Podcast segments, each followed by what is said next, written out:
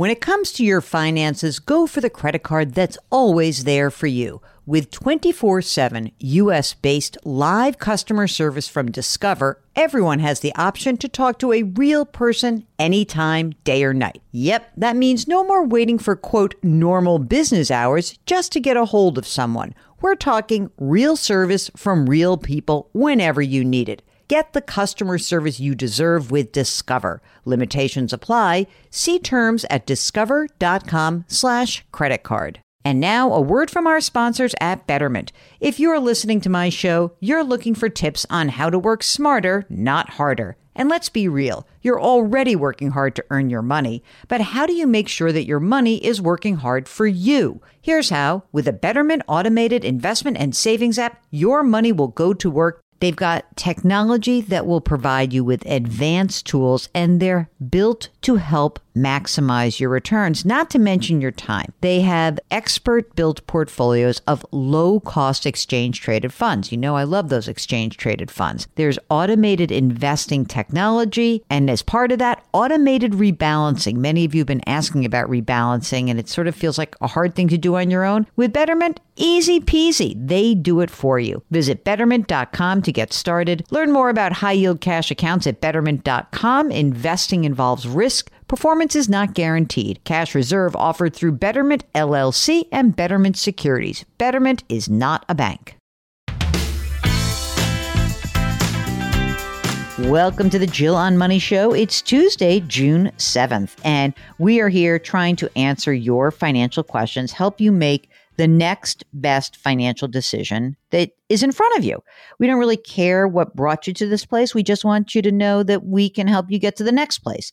And your next place is yours. It's not about anyone else. So the way we can really help you is if you give us lots of details about your financial life by going to jillonmoney.com, clicking on the contact us button, and then joining us on the air because you know, even when you give us great detail in the the form that you complete, Mark, we always ask a good follow up question or two to figure out like a little bit more. So today we have Jen on the line, and she is from Northern California. Hi, Jen. How are you? What brings you to our airwaves today? Hi, I'm doing well, thank you.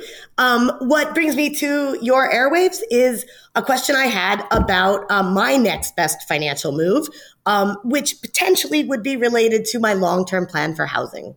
Okay, so um, long. What is the long term plan for housing? Basically, you live in Northern California, so already I know that it's expensive where you live. Exactly, I'm, I'm living in an expensive reason, region to buy a, a, house in.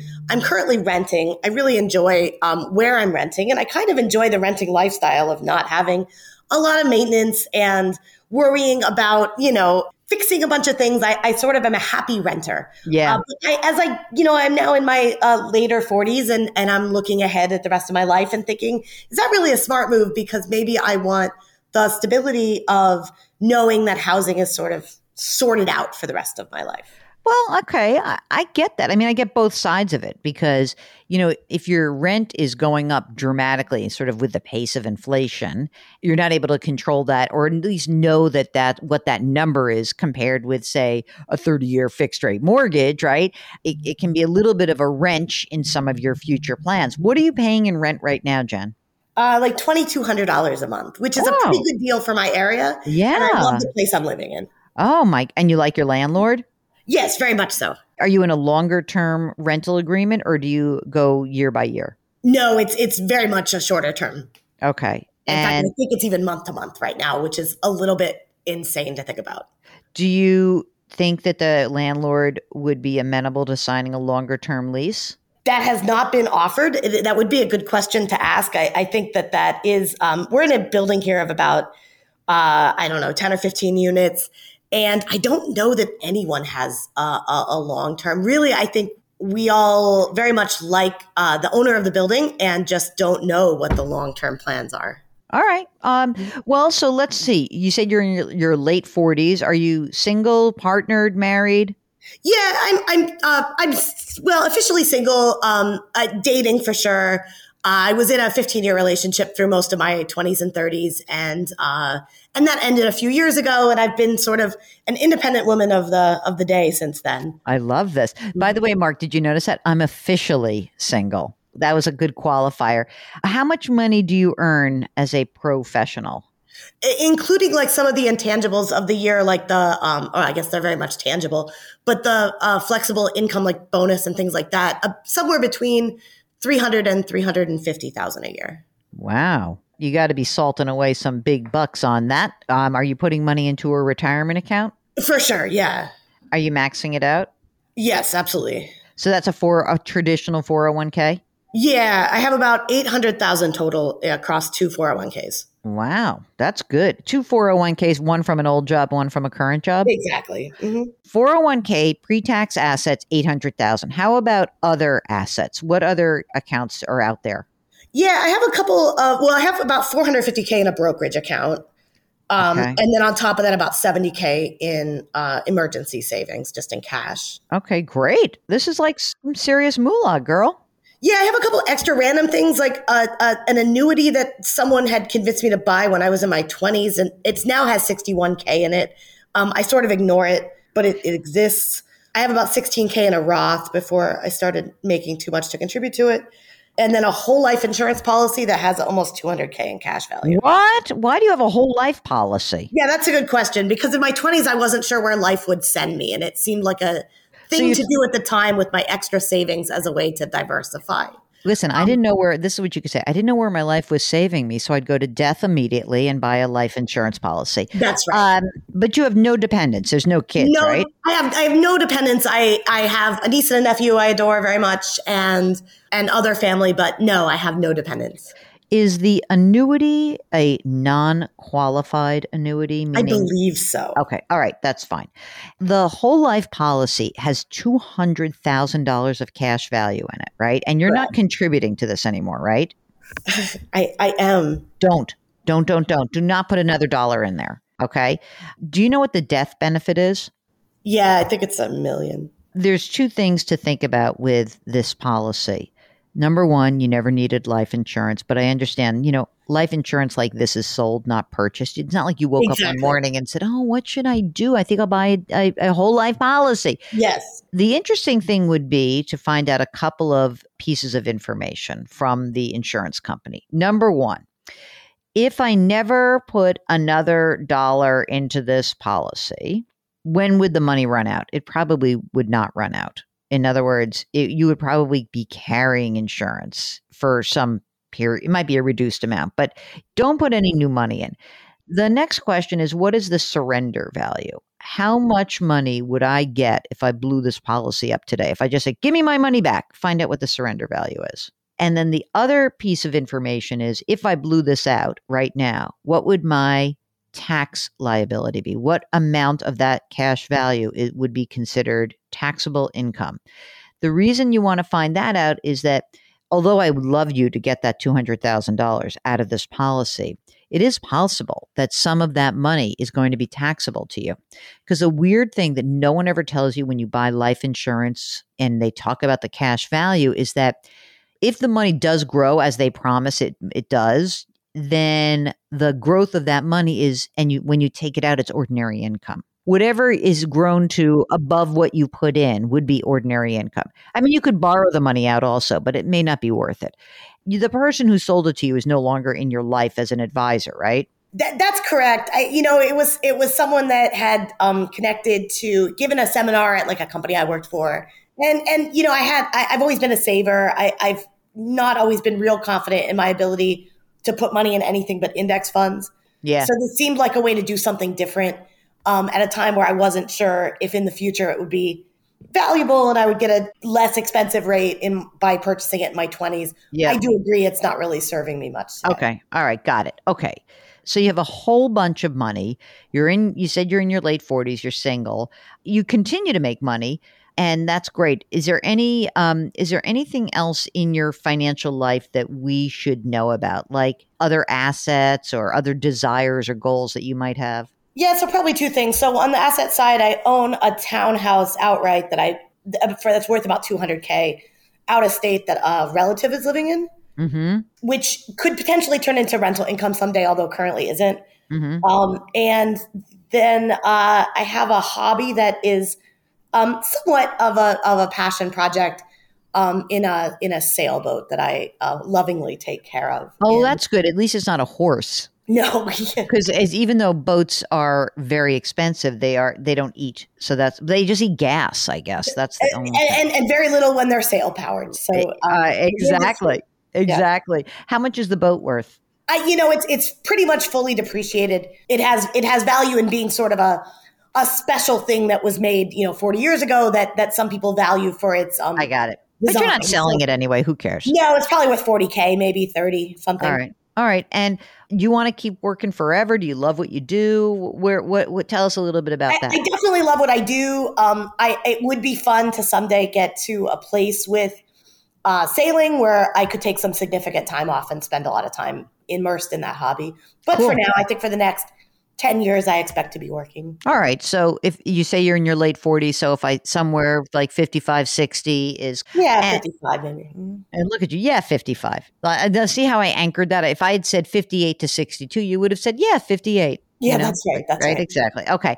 So, um, tell me about the free cash flow. So, how much you actually, what do you think you're saving and what do you think you're living on besides the renting part? And then we're going to talk about the housing. So, yeah, so I, you know, I, I I'm kind of maniacal about budgeting, uh, at least keeping track. I wouldn't say budgeting in any sort of disciplined way, but um, but keeping track of where the money goes. Okay, so if I ignore the whole life policy for the moment, I s- tend to spend about seventy five hundred dollars a month okay. on a variety of housing, living, you know, uh, uh, hobbies, travel. Um, that's about what it it averages out to over the year. That's great. I was gonna say, other than the 401k, are you dumping money every month into that brokerage? Yeah, I'm dumping money into the brokerage. I'm dumping money into. But that, how much in the brokerage? well, uh, over the course of a year, maybe fifty k.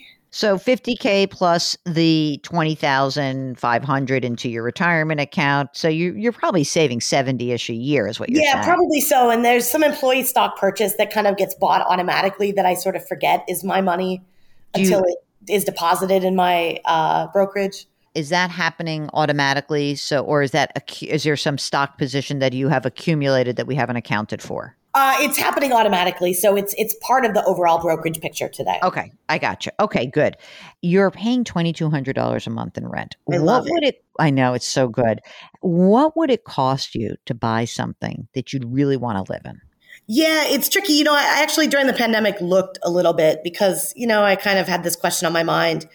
And I, I think the real question I have on my mind is how stupid am I for not buying a house? Because Not stupid. Not stupid. the, the real, I mean, I think the right answer would have been that 24 years ago when I moved to California, I should have bought a house that day. Oh yeah, like in wasn't- twenty four in twenty four years ago, we should have all bought Amazon. So let's like let's move on. and I wasn't in any position to um to do that at the time. So, uh, I I- you know I went looking last year at, at things between I don't 800 and 1.2. To- so wait a second. In order to buy something, you'd have to spend at least a million dollars. Yes, I think so. Okay, and so we'd have to find two hundred grand to put down. Hello, whole life policy. Exactly. I mean, it just so happens you have two hundred thousand dollars that's tied up in that whole life policy. You could you could blow out that policy. You have an eight hundred thousand dollar mortgage. Um, Mark, what's an eight hundred thousand dollar mortgage at five percent, thirty year? I did this. I did this about ten minutes ago because I knew where it was going. Uh, it's about like, I mean, she could totally afford it. Thirty seven hundred dollars. Okay, so it's $3,700 a month. That would just be your principal and interest. Now, the thing is, though, you know, then you own a place. I know. And then the roof's going to leak. But you're in a city. What if you got like a one bed condo or something? Yeah, I don't know though. Is that really? Does that? I, I'm afraid of the condo market. I think. I wouldn't be afraid of it. I would be more, uh, here's what I would say. If you love renting, then keep renting and then do exactly what you're doing, which is sock away a ton of money. And I bet, even with a rent increase that is, I mean, we're at a high inflation rate right now.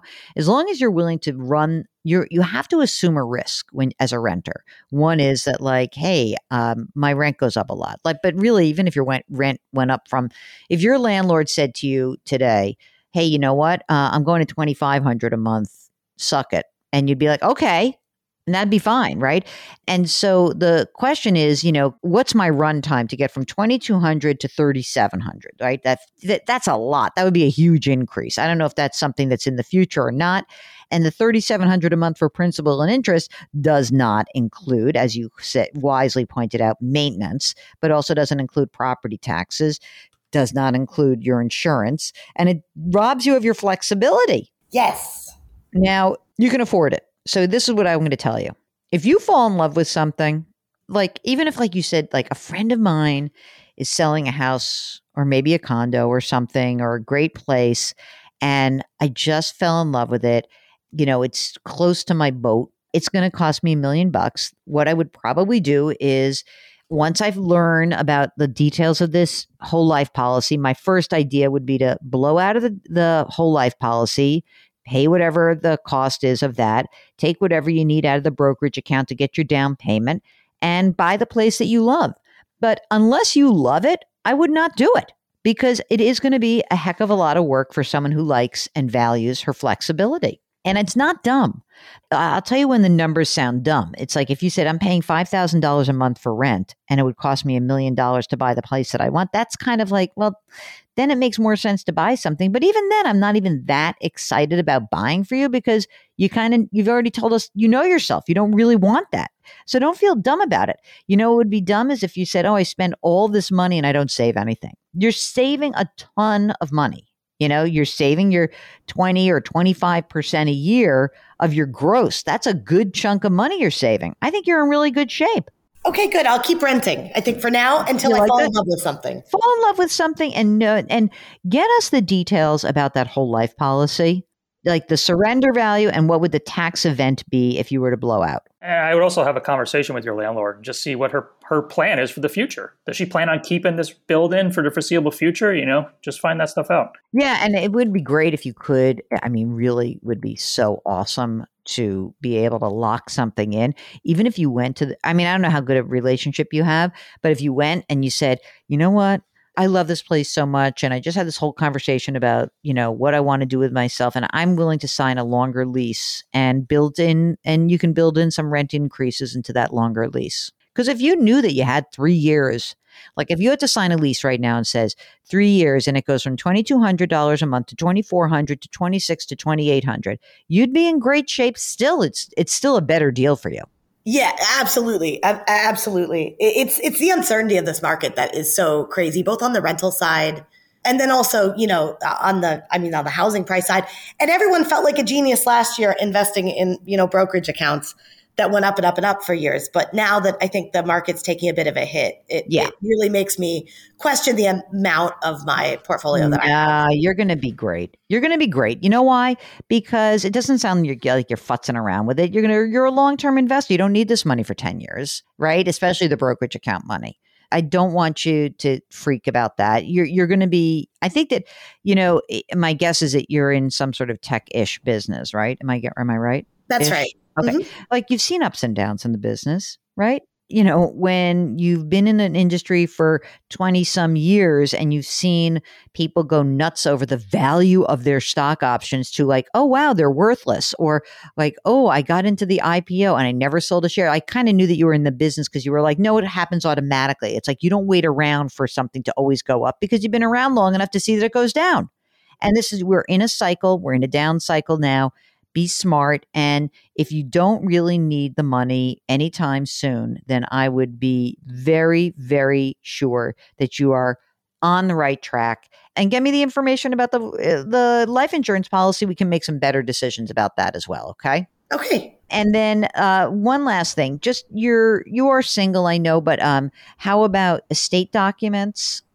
Yeah i have a trust. You do? I will yeah and you have a healthcare proxy in case your boat overturns in choppy water. Yeah, she's got a, a, six thousand pound keel, so that's not going to happen. But I do have um, a living uh, a healthcare trust, a healthcare proxy. Healthcare you know, proxy, she yes. she just used those words that I had no idea what she was talking about because it has a six thousand pound keel. What does that mean, Mark? Don't ask me. It sounds heavy. I think that's what I'd try to take away. It sounds very heavy. Two New Yorkers here.